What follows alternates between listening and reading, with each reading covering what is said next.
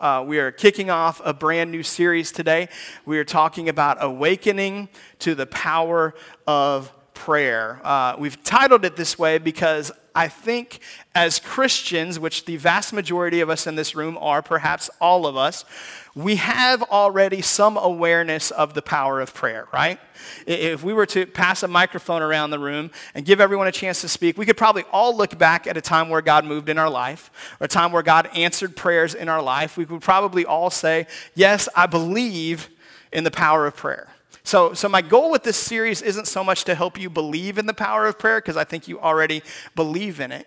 But my goal is to awaken you to it. In other words, I think we so often forget. We so often lose sight of it. We so often get distracted and it kind of dims. Uh, you, you've probably heard that phrase, raising awareness, in regards to diseases and causes and those types of things. Well, I want to raise awareness of prayer over the next few weeks. And when I say few weeks, I don't know how long exactly this series is going to be. Right now, we're targeting four weeks on prayer, but last series we targeted two and we went three. So we'll see what God does. Uh, we're going to leave it a little open ended. Um, I already know the, the first three weeks what we're going to be digging through and talking through, but God may take us in other directions beyond that. Uh, but as we go through this, however long this series ends up being, my goal for you is that you would increase your understanding of how powerful prayer can actually be in your life. The famous reformer from the 16th century, Martin Luther, said this. He says, As it is the business of tailors to make clothes and cobblers to make shoes, so it is the business of Christians to pray. Now, he used a couple of professions that we're probably not super familiar with. I don't know how many cobblers we have in City Church. I don't think very many. Uh, I don't know how many tailors we have in City Church, right? We probably don't know a ton of people who make clothes or a ton of people who make shoes. We can modernize this. We could put it this way as it is the business of cooks to make food, so is the business of Christians to pray. If you know anybody who cooks uh, for a living, if they stop cooking, what's going to happen? They're not going to make any more money, right? They're not going to produce anything. They're not going to move forward in their career. And Martin Luther says, in the same way that you can't move forward in your profession if you don't make the thing you're supposed to make, you're not going to move forward in your faith if you don't become a person of prayer. And if we could look at each of our prayer lives today, I think most of us would say there's a gap between where our prayer life is and where we want it to be. Certainly, there's a gap between where it is and where God wants it to be, but I think for most of us, we'd honestly say, man, I wish I prayed more. I wish I had a deeper prayer life. I wish I had a more fulfilling prayer life. I wish I had a more powerful prayer life. I wish I had a prayer life that made more things happen. And so, the goal over the next few weeks is that we're going to take it to the next level that each of us is going to take a step forward in our prayer life, whatever that looks like. Corrie ten Boom, the, the famous Holocaust survivor, but, but also person who, who saved so many lives through the Holocaust, she said this. She put the question out there Is prayer your steering wheel or your spare tire? Is prayer the, the, the thing that you rely on, the thing that you depend on? If you get in your vehicle, you're not going anywhere without the steering wheel, right? When's the last time you used your spare tire? Hopefully, not recently. Uh, hopefully, it's been a while. I honestly can't remember the last time I used my spare tire. I think it may have been uh, like 2017 when we were on our trip to the Grand Canyon. I know we had to use the spare tire. When you, when you get the spare tire out, what happened? Something went wrong right? Something deviated from the plan. And for some of us as believers, that's what we use prayer as. We use prayer as the thing we run to when there's an emergency, as the thing we turn to when our original plan didn't go the direction we wanted to. But, but Corrie ten Boom says instead, let's make prayer the steering wheel. Let's make thing the, the prayer the thing that determines our direction, that charts our course, the thing that we're not going anywhere without it. That's a different prayer life than most of us are experiencing right now. And I believe it's a place that God is calling and compelling each of us to be when it comes to prayer. So, what we're going to do uh, is in a couple of weeks, we're going to look at different kinds of prayers biblically. How does the Bible teach us to pray for different things, and how do each of these different things impact the world around us? Next week, we're going to look at the external impacts of prayer. What happens when we pray? How does prayer change our world, our workplace, our family, the lost? What impact does prayer make around us? But today, we're going to look internal. we're going to look at the, the effects that prayer has on the person who prays. The famed Danish philosopher Soren Kierkegaard said this about prayer. He says, Prayer does not change God, but it changes him who prays.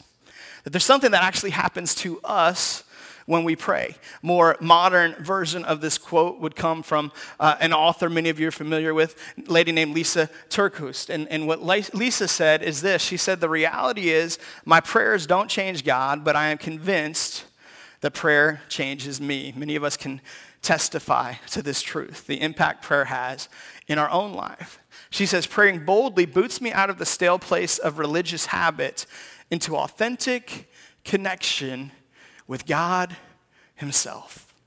What would happen if I could invite you to a place of authentic connection with God Himself? How many of us in this room would say, No, I'm good? Probably not too many. I believe the vast majority of us, I believe really 100% of us who are Christians, would say, Yes, I want that.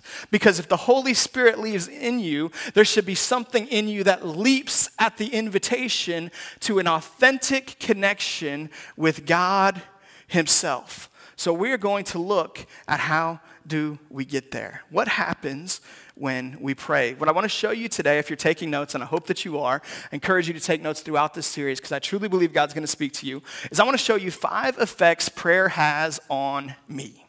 Five ways that you change when you pray. And the reason I phrase it me instead of you is I want to empower you to preach this to yourself. I want to empower you as you write these notes to be able to confess this over yourself, to speak this over yourself, to access this and tap into this, not just over the next 30 minutes as we journey through this together on Sunday morning, but throughout the week that you'd be able to dive into this together. Five ways that prayer changes you, five effects that it has on you. The first one is this prayer calms my soul. Prayer calms my soul. Uh, even this morning, I was speaking to someone who came to first service a, a, little before service started, and he was sharing with me how, how there's so many people in his life who are dealing with discouragement, depression, anxiety, suicidal thoughts. He said, Man, it just seems like everywhere I look, somebody's dealing with something.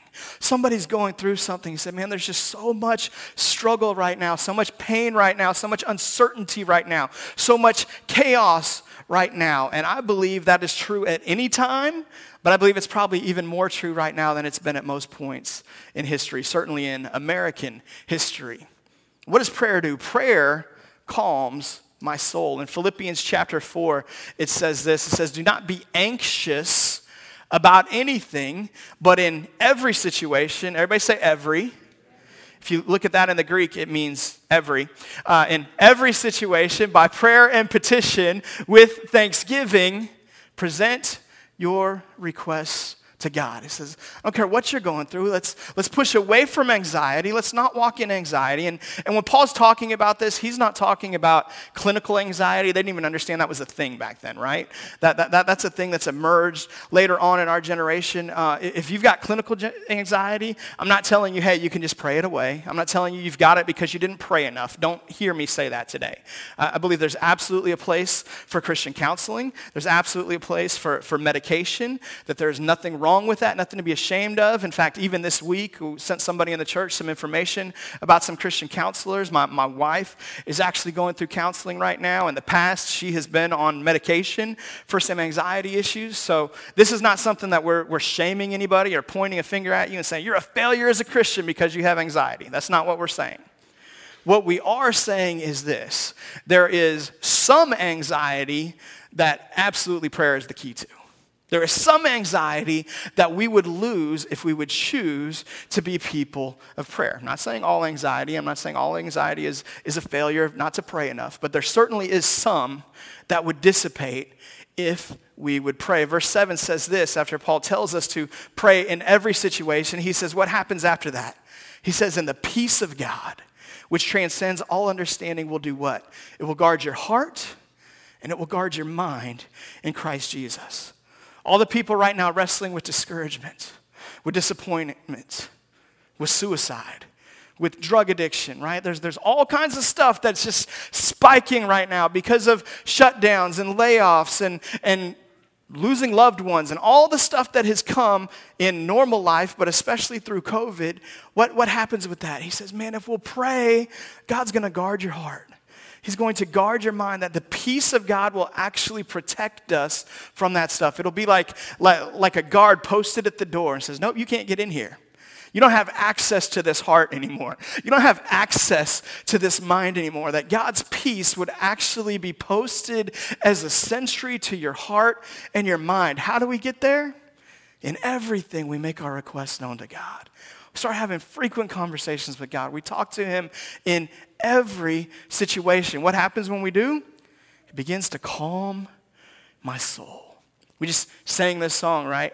Peace that, that, that we would be called to, to still this song tremble that it, the name of jesus the darkness trembles why because he calls everything to still he calls everything to calm so the first effect that prayer has on me is it calms my soul the second effect that prayer has on me is it builds my faith prayer builds my faith. I believe if there's one thing that our church could be marked as, and there's a lot of things I want our church to be marked as, but if there's one thing that I believe God wants for any congregation, for any believer, is He wants us to be people of faith right? We, we, we, can't see God do anything in our life if we're not people of faith. And so, what does that mean? It means I want more faith. It means I want us to have more faith. It means I want you to have more faith. It means God, more importantly than me, God wants us to have more faith. And prayer builds our faith. Jesus says this very famously in Matthew 7. He says, Ask and you will receive. He says, Seek and you will find. He says, Knock and the door will be open to you. And then he explains why. He says, For everyone who asks receives, the one who seeks finds, and to the one who knocks, the door will be open. So he tells us this promise. If you do these things, this will be the result. Notice he says, Everyone. He doesn't say to the spiritually elite, he doesn't say to the people who've got it all together. He doesn't say to the people who've conquered their sin or destroyed their habits. He says, anyone who asks receives. See, the enemy's going to try to tell you that this message is for somebody else, that you're not good enough to access this, that you got to j- clean up all this junk in your life before God's going to listen to your prayers and answer your prayers, that you got to get all this other stuff in, under control. If only those people at church knew who you really were, they'd lose all respect for you. He's going to try to shame you into not praying. Why? Because he knows what happens if you will. He knows the power if you'll begin to ask, if you'll begin to seek, if you'll begin to knock. He knows what's going to happen. So Jesus says, anyone. I don't care what your spiritual history looks like. I don't care where you're at in the discipleship process. I don't care how much of this you've got together. He says, anyone who seeks will find. Anyone who knocks, the door will be opened. Anyone who asks will receive. And then he illustrates the point for us. He says, which of you if your son asks for bread, we'll give him a stone. If your kid's hungry, how many of you are, are putting a rock on your kid's plate? He says, or uh, if your son asks for a fish, we'll give him a snake. He says, Your son asks for something good to eat, you're not going to give him something awful to eat. He says, If you then, even though you're evil, even though you're fallen, even though you're broken, know how to give good gifts to your children, how much more will your Father in heaven give good gifts to those who ask him? We have not because we ask not, right? Well, this is stealing from next week's message a little bit when we talk about the external effects of how God answers our prayers. But don't miss this what happens when God answers our prayers? It builds our faith right? Once I see that I can trust him, I see I can trust him again. So I so often in the Old Testament, when God moved in a certain place, they would build an altar right there. They would gather some stones, they'd put together some rocks, and they'd build a monument and say, This is what God did here. This is where God's presence was. This is how God showed up. Why? Because they knew they needed to remember. They needed to remember this is how God moved. This is how God answered prayer. This is what God did in our life because it built their faith for the next time. Most of us should be able to look back into our life and see a time where God moved where God showed up, where God did something incredible. And when times get difficult, when times begin to, to, things begin to fall apart, we need to be able to look back at those previous experiences and say, no, the same God who delivered me from that is going to deliver me from this. The same God who showed up then is going to show up today. The same God who's there for me in my past is there for me in my future because Jesus is the same yesterday, today, and forever. Amen? Oftentimes, my kids pray really silly prayers, right? My five year old and my six year old, they, they pray silly things. My, my six year old Judah, sometimes he's praying for like a video game or, or a Lego, right? Like something really life changing and important. And my daughter, she may pray for a specific treat or something she likes sugar, uh, something she wants to eat. And, and oftentimes I'll come behind these silly prayers the kids are praying, and I'm going to pray right along with them that they'll get the thing that they're asking for. Not because I think it's really important that Judah gets the Lego or that Lexi gets the treat, but because I do think it's very important that they see God answers prayer. Because I want their faith to be built. I want them to see that God cares about the little things just like He cares about the big things and that He moves in their life. See, when we begin to pray and we begin to put things out in front of God, and he actually moves, he actually answers, he actually responds. It increases my faith to see him show up the next time. When we look in the Bible, we see some crazy, audacious prayers. We see people asking God for some massive, massive stuff, and He does it. And He shows up and He moves mightily. And the same God who did miracles back then is capable of doing miracles today, but so often our prayers are weak and our faith is small, and we don't give Him room to do incredible things. I think we should be people of audacious prayers. I think we should be people of big requests because we serve a big God. And so when we begin to make those requests to Him, it builds our faith as we see God move in our lives. The third way that prayer impacts me and affects me is prayer increases my dependence on God it increases my dependence on God. And what I mean by this really is my awareness of my dependence on God, because the reality is I'm completely dependent on Him. My, without God working in my life, my heart would stop beating, my lungs would stop breathing. There would be nothing that would happen. And yet, I'm oftentimes completely unaware of that, right? I don't have to go to God and ask Him to make my heart beat. I don't have to go to God and ask Him to make my lungs breathe. It just happens. He moves in my life and blesses me in that way. But what happens when I pray is I become more aware of that dependence on Him. I become more aware that God, I need you each and every day and each and every moment. In John 15, Jesus creates an illustration for us. One of seven times in the book of John where he makes these I am statements. I am is the Hebrew word Yahweh. It's the name of God. And so Jesus is declaring himself God and showing us how he is God in different ways in our life. And in John 15, he says, I am Yahweh the vine, and you are the branches. If you remain in me and I in you, you will bear much fruit. Everybody say much fruit. You know, God's plan for you is that you would bear much fruit. Not that you just bear a little fruit, not that you just survive. So many Christians are just in survival mentality. Let me just make it to the end, let me just make it into heaven. But God's vision for you as a believer is that you would bear much fruit. What does it mean to bear fruit? Well, it means to reproduce, that you'd find others who are like you, create others in the kingdom. It also means to bear the fruit of the Holy Spirit, that you have a life of love, joy, peace, patience, kindness, goodness, faithfulness, gentleness, self control that those things would be evident in your life. In other words, that somebody looking in from the outside would say, I can see evidence that Jesus is in your life. So Jesus says, I'm the vine, and you are the branches my wife and I have been going through uh, a, a seven day Daniel fast. Uh, we finish up today, we finish up before the worship night tonight, and so we've been relying on fruits and, and other stuff that we don't normally eat so much of. And so, for whatever reason, I've done the Daniel fast, I don't know, 10, 12 times by this point.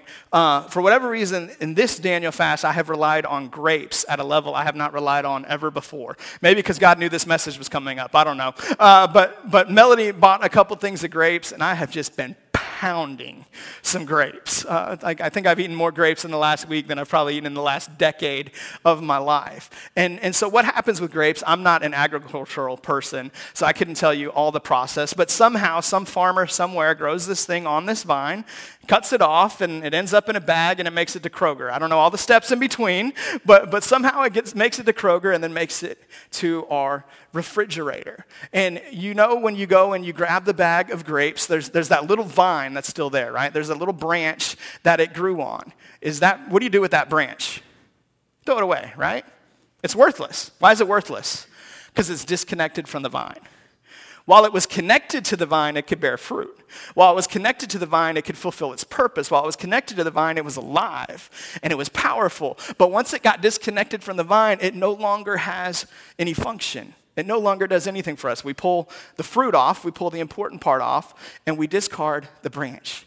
Notice what Jesus says. He says, Apart from me, you can do nothing. Nothing. Now, most of us could point to some non believers and say, man, it seems like they've done some significant things.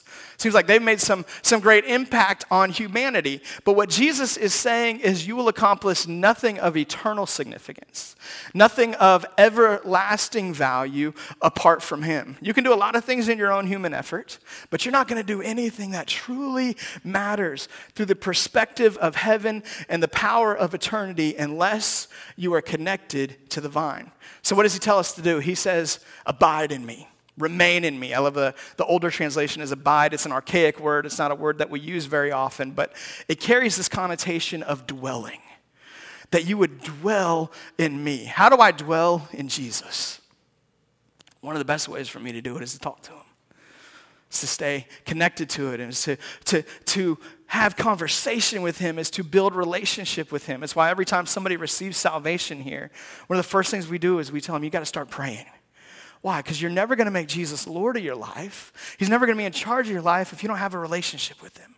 We got to begin to develop this habit. He says, I am the vine and you are the branches. What does that do? It, it means I'm dependent on him. The reality is, I'm already dependent on Him, I'm just often unaware. But as I pray, I build an awareness of it. Many of you probably heard this phrase, or maybe even said something like it that the older I get, the more that I learn, the more that I learn that I need to learn, right? The more that I don't know. Uh, the reality is, the more that you get connected to Jesus, the more you're going to realize you need more of Jesus. Uh, the, the closer you get to him, the more you're going to realize there's a gap between where you are and where he's calling you to be. And you're going to see more and more progress that you can make. Praying builds my dependence on him, it builds my need for him in my life. Fourth thing that prayer does, the fourth effect that it has on me, is it transports me into the presence of God. Prayer transports me into the presence of God. What an incredible, amazing truth that this is. Prayer actually brings me in to God's presence. In Hebrews chapter 4, uh, the author of Hebrews is writing to Jewish Christians who were primarily and perhaps specifically of the priestly class. These were Hebrews is by far the most theological book in the Bible. Uh, it, it, builds on the Old Testament and connects the Old Testament to Jesus and tells us how everything that the Jews believed was pointing to something better that was coming in Jesus. And what most Bible scholars believe is actually happening as Hebrews is written is that this group of priests who have come to Jesus have now suffered persecution because they're, they're not just living out their Jewish responsibilities anymore. Now they've given their life to Christ. And many of them are considering just giving up on the faith and going back to their old life. And so the author of Hebrews is writing to them and encouraging them and compelling them stay the course. Man, th- th- this is what you've grabbed a hold of. Don't miss out on what you've begun to believe. And so the author of Hebrews says this in chapter 4, verse 12. He's building on this idea of Jesus as the high priest. If you know what the high priest was in the Old Testament, once a year the high priest would go into the temple into a special room called the Holy of Holies the room where the Ark of the Covenant dwelled, which was God's physical presence on earth. You've probably heard the, the tradition that the high priest would go behind the curtain and they would actually tie a rope to the high priest's ankle uh, because if he went into the Holy of Holies with sin, if he was not completely pure, which there was a whole year's worth of rituals he had to go through to prepare for this, if he didn't prepare his heart the right way, he would actually die in the presence of God. So there could be no sin in God's presence. Is because Jesus hadn't come yet. So they tied a rope to him because they couldn't go in after him. So if he died in the presence, they'd be able to pull the rope back out. Uh, so it's a very serious thing, very incredible honor to be the high priest. Well, the author of Hebrews says, Look, we got a better high priest now, and his name is Jesus. And so this is what it says in verse 14. He says, Seeing then that we have a great high priest who has passed through the heavens, Jesus, the Son of God, let us hold fast our uh, confession. What did the high priest do? The high priest stood between God and man. The high priest went into God's presence on behalf of everyone else. So he says, You got a better high priest. You got a great high priest named Jesus. For we do not have a high priest who cannot sympathize with us in our weakness, but was in all points tempted as we are, yet was without sin. So Jesus experienced the same temptation that we do, yet he conquered it. But here's what I really want you to see verse 16. He said, Let us therefore come boldly to the throne of grace he said, Let us come to the throne of grace. Let us go into the Holy of Holies. Let us go into the presence of God that we may obtain mercy and find grace to help us in our time of need. What's he saying? He's saying your old high priest could go into the presence of God once a year on your behalf, but your new high priest dwells in the presence of God. He lives at the right hand of the Father, and he invites you in anytime. This new high priest came and died for us so that we would be accepted in the presence of God. What does that mean? That means you have an invitation to the throne of God at any point, at any time you want to take him up on it. Now, if President Biden called me next week and said, Hey, Pastor Troy, we want you to come to the White House for a meeting, I guarantee you I'd be there. I would take up any world leader on that invitation if they invited me to their table because I would want to be able to, to represent Jesus. I'd want to be able to, to pray with that person. I mean, I just want the experience of saying I got to meet the president. Let's just be real, right? Like I would take them up on that. Whether it was a president I loved or a president I couldn't stand, I would take any president up on that invitation. It's an honor to be in the presence of someone with such power, with such significance. And yet someone far greater than President Biden has invited me into his presence anytime I want. At any moment, here's the great thing. I don't have to hop on a plane. I don't have to wait for an invitation. I don't have to dress up. I don't have to put on some formal attire. I don't have to wait in line. I don't have to wear a mask, right? None of the stuff that I might have to do if I went to visit President Biden, I don't have to do any of that. To get in the presence of God, how do I get there? I pray. In fact, in a couple weeks, we're going to talk about how we pray, that there actually is some, some order to what God has ordained for how we're to approach Him and address Him, and that it ushers us in to the presence of God. But here's what you need to know God Himself, the Creator, the Almighty, the one who sits on the throne, has invited you into His presence. That's pretty incredible. Let's take Him up on His invitation, let's take advantage of that. Number five, Fifth way that prayer affects me is prayer makes me like Jesus. It makes me like Jesus. Prayer calms my soul. It builds my faith. It increases my dependence on God. It transports me into the presence of God. And ultimately, when I'm in God's presence, it makes me like Jesus. The book of Mark. In the first chapter, Mark doesn't mess with the birth of Jesus. Mark doesn't mess with Jesus before coming to earth. Mark just gets right to the point. He's the shortest of the Gospels. He's the one that's focused on action, not on words. So he just jumps right in. In the book of Mark, chapter 1, it says this, verse 35, it says, Very early in the morning, while it was still dark, Jesus got up, he left the house where he was sleeping, and he went off to a solitary place to do what? Where he prayed. Jesus Christ, if there was ever a human that didn't need to pray, it would be Jesus, right? Like if there's ever a human that's like, man, you, you, you can get away without this. You can handle this on your own. You don't need to depend on the Father. You got this. It would be Jesus. This was Jesus, by the way, after he was filled with the Holy Spirit at his baptism. This was Jesus who, who had the presence of God living in him. And yet, despite the fact that he was Jesus, despite the fact that he was filled with the Holy Spirit, he said, I need time with the Father. I need connection to the one who's in heaven. If Jesus needed to pray, how much more do I need to pray? If Jesus needed to, to make this a priority, the first thing in his day, how much more is that important for me? For me, oftentimes, my, my first time praying each day is in the shower.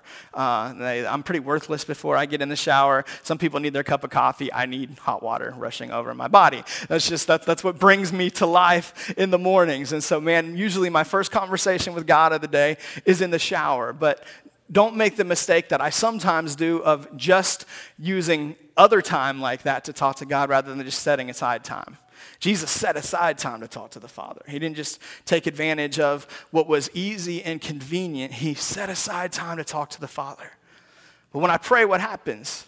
I become more like Jesus. In fact, let me share one last quote with you as we prepare to close. E.M. Bounds said this He says, Prayer makes a godly man and puts within him the mind of Christ, the mind of humility of self surrender, of service, of pity, and of prayer. So when we pray, it makes us godly and creates the mind of Christ in us, all this other stuff that, that is characteristic of Jesus. And he says this He says, if we really pray, we'll become more like God, or else we'll just quit praying. Either we're going to become more like Jesus, or we're just going to give up on this. Either something impactful is going to happen on us, or, or we're just going to stop. Now, I think there's no way we can pray, truly pray, truly seek God's face without becoming like Jesus. It's what he did. We're following his example, we're following his teaching and obeying him, and there's something that happens in us. Next week, we're going to talk about the outside stuff, the impactful stuff, the way that God shows up and makes miracles and moves mountains. And that's I'm so excited to talk to you next week about how prayer changes things, about the impact that prayer makes externally. But I'll tell you this even if none of that stuff happened that we're going to talk about next week, even if prayer changed nothing in the external world, even if it did nothing to your workplace, nothing to your family, nothing to, to the lost, if all that happened from prayer was the impact that it has on you, it'd be worth it. Think of it. Let's, let's go back to that list. Put that list back up for us. The five ways that prayer affects us. Man, it calms my soul. If we had a, an army of believers walking around with a calmness in their spirit, with a soul that had been stilled, what impact would that make at a workplace? It builds your faith. If we had an army of believers whose faith was constantly increasing and constantly be- building and, and becoming greater, what would that do to a community? It increases my dependence on God. If we had a generation of Christians who simply depended on God, what impact would that make on the world around us? It brings us into His presence. It makes us like Jesus. If we would simply pray just for the impact it has on us, set aside all the other things that prayer does, it would change the world. It would change the church. It would change a generation. It would change your family. It would change your workplace. It would change everything if we just let prayer change us. So here's my challenge for you this week. Whether you pray right now two minutes a day, or 20 minutes a day, or two hours a day. I don't know where you're at on your prayer journey. Maybe you're here and honestly, you're not really praying. Maybe the only time you pray is when somebody else is like, hey, let's pray over this meal. Like, oh, yeah, let's pray. Right? And that, that, that's your prayer life. Maybe you only pray when you need the spare tire when life takes a turn the wrong direction. I don't know what your prayer life looks like today, but I'm going to challenge you with this five minutes. This week, every day, I want you to pray five minutes more than what you normally do. So, whatever that normal prayer life looks like, I want you to intentionally set aside five minutes that God doesn't get. Maybe that means you got to stay up five minutes later or you got to get up five minutes earlier. Maybe it means you got to take five minutes where you turned off the phone or the computer or whatever other distraction is around in your life. Maybe it means you got to let the kids run crazy for five minutes and just hope and pray that nothing happens in the living room while you hide in the, the bedroom, right? Like, like our situations are different. I don't know what you got to do to find those five minutes, but I'm challenging you five minutes. Just five minutes. Now, as you pray, God may ask you for more. So I'm not asking you for more, but if He does, then listen, right? Like respond to what God says to you. His requirement is a whole lot more than mine. But as your pastor, for seven days, I'm asking for five minutes. What does that mean? It means I'm asking you for 35 minutes this week. Now, don't wait till Saturday night and pray for 35 minutes. That's not what I'm asking for. Five minutes today. Five minutes tomorrow, five minutes Tuesday, five minutes Wednesday, etc. Throughout the week, five minutes that you don't normally pray. Watch the effect it has on you. Watch how God calms your soul. Watch how God builds your faith. watch how you begin to depend on him more. One thing that I've found I'm dependent on this week is caffeine. Haven't had caffeine for a week, and you, you start to deprive that, you realize the dependency. Your body starts crying out for it, right? Well, I hope and pray that you realize the dependency on Jesus this week. Man, that I need that time with Him. I need that time in His presence. Five minutes a day where you get transported into God's presence that you're not taking advantage of right now. Five minutes a day that's making you more like Jesus than you are right now. We may not all be able to do hours, but we can all find five minutes. We can find five minutes we're wasting, five minutes that's not beneficial to our life, and give that to Him. So I'm challenging you, and I'm not even like asking for volunteers. I'm just telling you you're doing it, right? I'm just drawing the line. You're part of City Church. This is what you're doing. If you don't, you're rebelling against God. Just kidding. But seriously, uh, five minutes a day. Watch what happens. The impact, I believe, will be great. And man, we're going to come back next week that much more hungry for God to speak to us on the external benefits because we've seen the internal benefits that it has on our life.